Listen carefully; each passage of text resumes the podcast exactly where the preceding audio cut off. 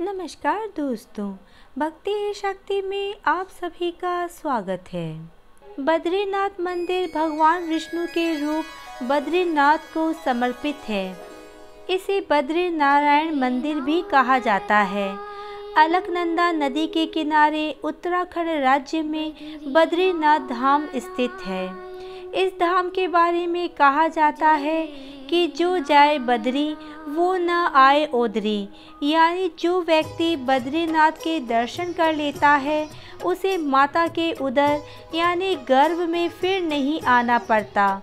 कहते हैं कि हर व्यक्ति को जीवन में एक बार बद्रीनाथ धाम के दर्शन अवश्य करने चाहिए।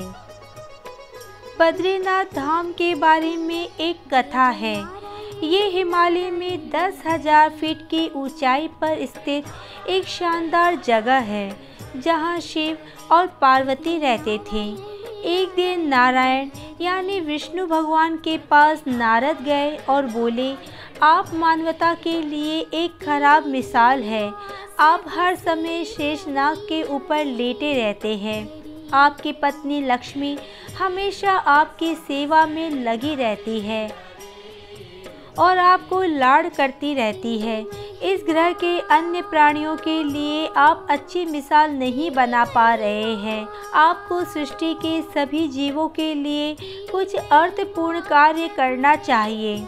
इस आलोचना से बचने और साथ ही अपने उत्थान के लिए, भगवान विष्णु तप और साधना करने के लिए सही स्थान की तलाश में नीचे हिमालय तक आए।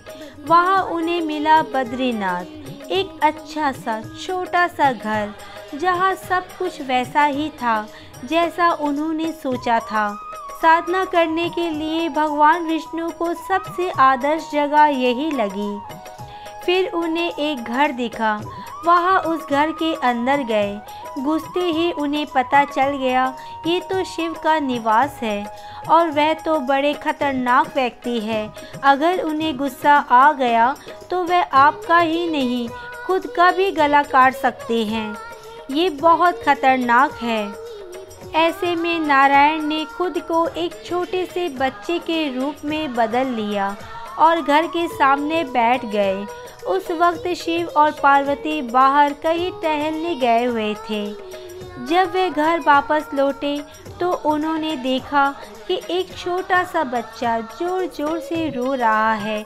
बच्चे को ज़ोर ज़ोर से रोता देख पार्वती जी के भीतर से मातृत्व जाग उठा और वह जाकर उस बच्चे को उठाना चाहती थी। शिव ने पार्वती को रोकते हुए कहा, इस बच्चे को मत छूना। पार्वती ने कहा, कितने क्रूर है आप। कैसे ना समझी की बातें कर रहे हैं? शिव बोले, ये कोई अच्छा बच्चा नहीं है।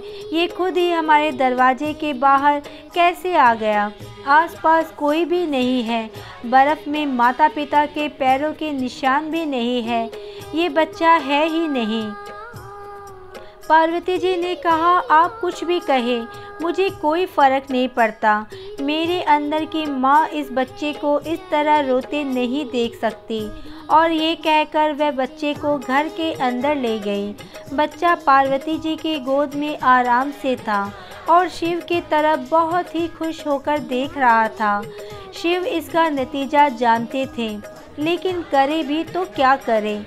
इसलिए उन्होंने कहा, ठीक है चलो देखते हैं क्या होता है। पार्वती जी ने बच्चे को खिला पिला कर चुप किया और वहीं घर पर छोड़कर खुद शिव के साथ पास ही गर्म पानी के कुंड में स्नान के लिए चली गई। लौटकर आए तो देखा कि घर अंदर से बंद था।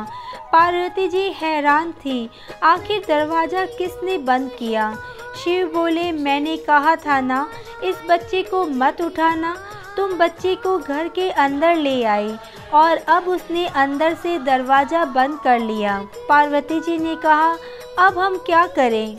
शिव के पास दो विकल्प थे। एक, जो भी उनके सामने है, उसे जलाकर भस्म कर दे। और दूसरा वे वहाँ से चले जाए, कोई और रास्ता ढूंढ लें। उन्होंने कहा, चलो, कहीं और चलते हैं। क्योंकि ये तुम्हारा बच्चा है, इसलिए मैं इसे छू भी नहीं सकता। इस तरह शिव अपना ही घर गवा बैठे और शिव पार्वती एक तरह से अवैध प्रवासी बन गए। वे रहने के लिए भटकते हुए सही जगह ढूँढने लगे और आखिरकार केदारनाथ में जाकर बस गए। जय हो बद्री नारायण की, जय हो माता पार्वती और शिव की।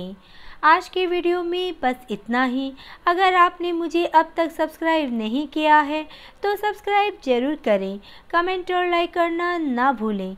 इसी कामना के साथ कि आप हमेशा खुश रहें, स्वस्थ रहें। नमस्कार।